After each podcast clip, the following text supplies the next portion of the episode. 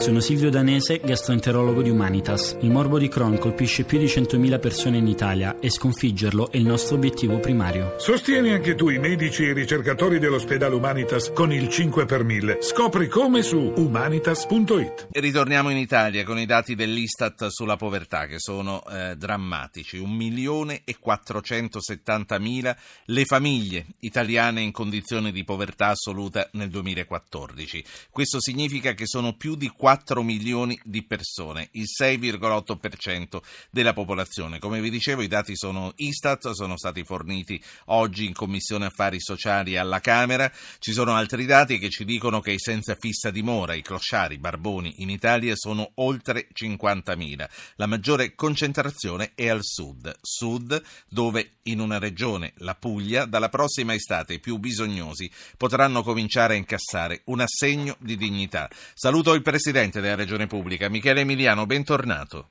Buonasera. Come Buonasera funziona questa legge? Ma in realtà mh, razionalizza tutti gli interventi che in precedenza e già oggi in qualche maniera si verificavano, eh, ovviamente costruisce un meccanismo basato sulla, su, una, su una piattaforma web che consente quindi di abbassare al massimo i costi di gestione del reddito di dignità per evitare di spendere denaro più per chi deve eh, organizzare il sistema che per le persone che ne devono usufruire in quanto sotto la, poglia, la soglia di, di povertà. Ed è un sistema che ha un meccanismo di difesa, appunto il reddito, il, il denaro che viene erogato, ma anche un meccanismo di attacco perché mh, è fondato sulla firma di un patto di reinserimento nel quale il soggetto che riceve il denaro si impegna a ricostruire la propria professionalità, si impegna ad accettare il lavoro che gli dovesse essere offerto e anche a piccole prestazioni sociali che non sono veri e propri lavori, che dovessero essere richieste dalla comunità nella quale il soggetto si trova. Per assurdo, se c'è se un sindaco ha bisogno di qualcuno che apra e chiuda un giardino, di qualcuno che vada a fare la spesa degli anziani che sono malati o che non riescono a farlo da soli, possono chiedere a queste persone di incaricarsi di queste piccole commissioni, oneri, sì, diciamo di natura solidale in, all'interno delle loro comunità. Qual è il candidato tipo quindi a ricevere il reddito eh, di dignità? Lei dice una persona che comunque si impegna a trovare un lavoro, quindi una persona che abbia potenzialmente un mercato a questo punto.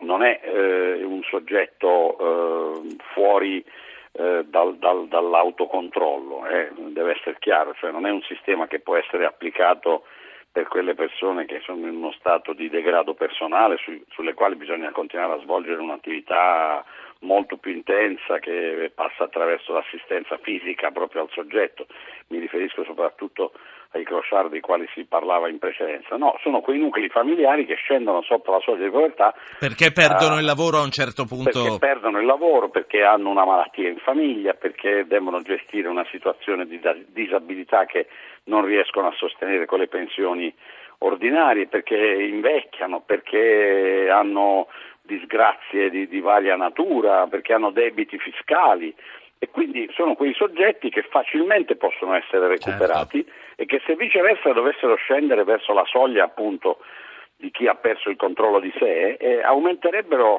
farebbero aumentare enormemente i costi. Quanto, quanto c'è comunali nell'assegno? Quanto pesa questo assegno? L'assegno arriva a un massimo di seicento euro, quindi è quasi il doppio di una pensione sociale, quindi è una somma che certo non risolve, addirittura ci sono persino degli osservatori che sostengono che si tratti di una carità, però soprattutto da sinistra. Beh, insomma, diciamo, no, eh, però poi dimenticano che le pensioni sociali appunto sono stanno sotto anche i cinquecento, certo, ecco, appunto, ma eh, questi soldi eh, dove li andate a prendere? Bisogna evitare mh, che questo diventi eh, un mezzo di sostentamento, infatti la, la, la misura scade dopo un anno eh, ed è rinnovabile solo a condizione che eh, i soggetti abbiano dimostrato di avere fatto tutti gli sforzi possibili per uscire dalla condizione di povertà, quindi non è un mezzo di assistenza, per questo si chiama reddito di dignità, non si regala nulla. Senta, uno al massimo per ogni famiglia, immagino. Eh, il seicento euro è il reddito per famiglia, sì, massimo. Eh, per famiglia. Dove, dove li prendete questi soldi? Questi soldi in parte sono eh, il normale eh, normale importo del Fondo Sociale Europeo, quindi i comuni fondi che vengono utilizzati già adesso per il contrasto delle povertà. Ci sono anche fondi nazionali che sono stati messi a disposizione dal governo, il quale peraltro si sta avviando su questa strada anche perché è sollecitato dall'Unione Europea, che eh, ravvisava nell'Italia l'unico paese d'Europa a non avere un reddito minimo, un meccanismo universale di sostegno del reddito in caso di, diciamo, di, di, di particolari necessità. Fino ad oggi questi, questi fondi che comunque c'erano, come venivano utilizzati dalle venivano amministrazioni utilizzati locali? In maniera molto più disorganica, quindi trasmessi ai comuni per varie necessità, erano poi i comuni che attraverso il loro welfare dovevano organizzarsi. Noi invece contiamo di utilizzare anche la collaborazione da parte dell'I N P S, abbiamo già incontrato Tito Boeri una volta e pensiamo che per l'erogazione e soprattutto per le verifiche, anche per evitare furbetti, mh, ci serviremo dell'esperienza e della forza organizzativa dell'I N P S, che è presente un po' ovunque, che secondo noi potrebbe darci una grande mano, visto che peraltro l'I N P S sta studiando un suo personale sistema che è basato sulla riduzione, sempre che il governo lo voglia, delle pensioni di alto, di alto importo, per poter, diciamo, dare una mano a quelle fasce di povertà eh, diciamo di una, di una certa età, oltre i cinquanta anni, e, e quindi integrare questi sistemi può essere un valido esperimento per poi consentire al governo, speriamo, di varare al più presto il reddito no, di dignità certo. nazionale. Eh, davvero, eh, speriamolo. Quindi adesso comincerà, e solo per i cittadini della Regione Puglia, e solo dal momento in cui ci saranno i regolamenti attuativi, perché se non sbaglio per il momento c'è solo la legge. Sì, c'è la legge e i regolamenti verranno approvati, noi speriamo, entro massimo tre mesi e quindi probabilmente tra quest'estate e l'inizio dell'autunno dovremo cominciare le prime erogazioni. Si tratta di importi di settanta milioni di euro l'anno per circa ventiduemila persone. L'ultima cosa che le voglio chiedere prima di lasciarla andare riguarda l'olio d'oliva, che è una delle principali risorse dell'agricoltura pugliese. Come, come ha reagito la sua regione, come ha reagito lei di fronte alle facilitazioni per le esportazioni tunisine? Ma guardi, in sé per sé il, il punto non è, eh, non è che gli agricoltori pugliesi siano contro quelli tunisini, questa è una rappresentazione sbagliata. Il problema qual è? Che l'Unione Europea non tutela minimamente coloro che fanno crescere le olive italiane e pugliesi in modo particolare sugli alberi e poi producono l'olio totalmente di origine italiana e in particolare pugliese, perché nelle etichette degli oli eh, questa circostanza viene riferita in modo molto parziale. Nel momento in cui si agevolano le importazioni di olio di minore qualità, e lo si fa anche eh, senza disporre di meccanismi di controllo reale, si facilitano quelle truffe che eh, sostanzialmente sono state peraltro di recente scoperte in Toscana, mi pare pochi giorni fa, o truffe di questo genere. Si facilitano le operazioni degli imbottigliatori, che sono un'altra eh, categoria di persone che acquistano l'olio dai produttori e poi lo vendono in tutto il mondo miscelandolo, sì, e dunque facendogli anche perdere quelle qualità organolettiche specifiche dell'olio italiano, l'olio toscano, l'olio pugliese, l'olio umbro, che sono oli di eccezionale qualità. Senti. E questa indifferenza dell'Unione Europea, anche ehm, nel momento in cui si desiderava aiutare l'olivicoltura tunisina, ha scatenato ovviamente la rabbia dei nostri Presidente, la, la faccio parlare con Gennaro di Napoli, poi la saluto davvero. Buonasera Gennaro. Sì, grazie.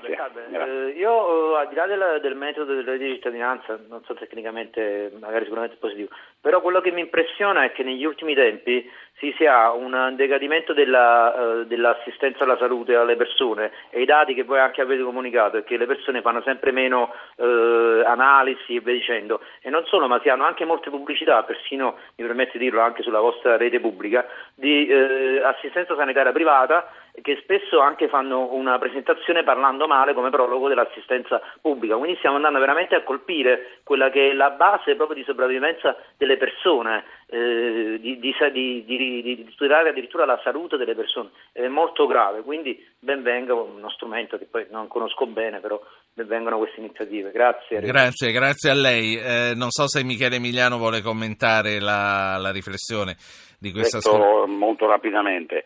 esiste un costo della sanità che deriva per esempio dall'età della popolazione, più è anziana più costa il sistema sanitario, e c'è un costo che deriva dalla povertà, dalla deprivazione. In Campania e in Puglia per esempio i consigli degli ordini dei medici stanno facendo delle pubblicità per dire che in queste due regioni si muore più facilmente quando ci si ammala, perché i sistemi sanitari ovviamente sono meno ricchi e hanno meno possibilità di investire.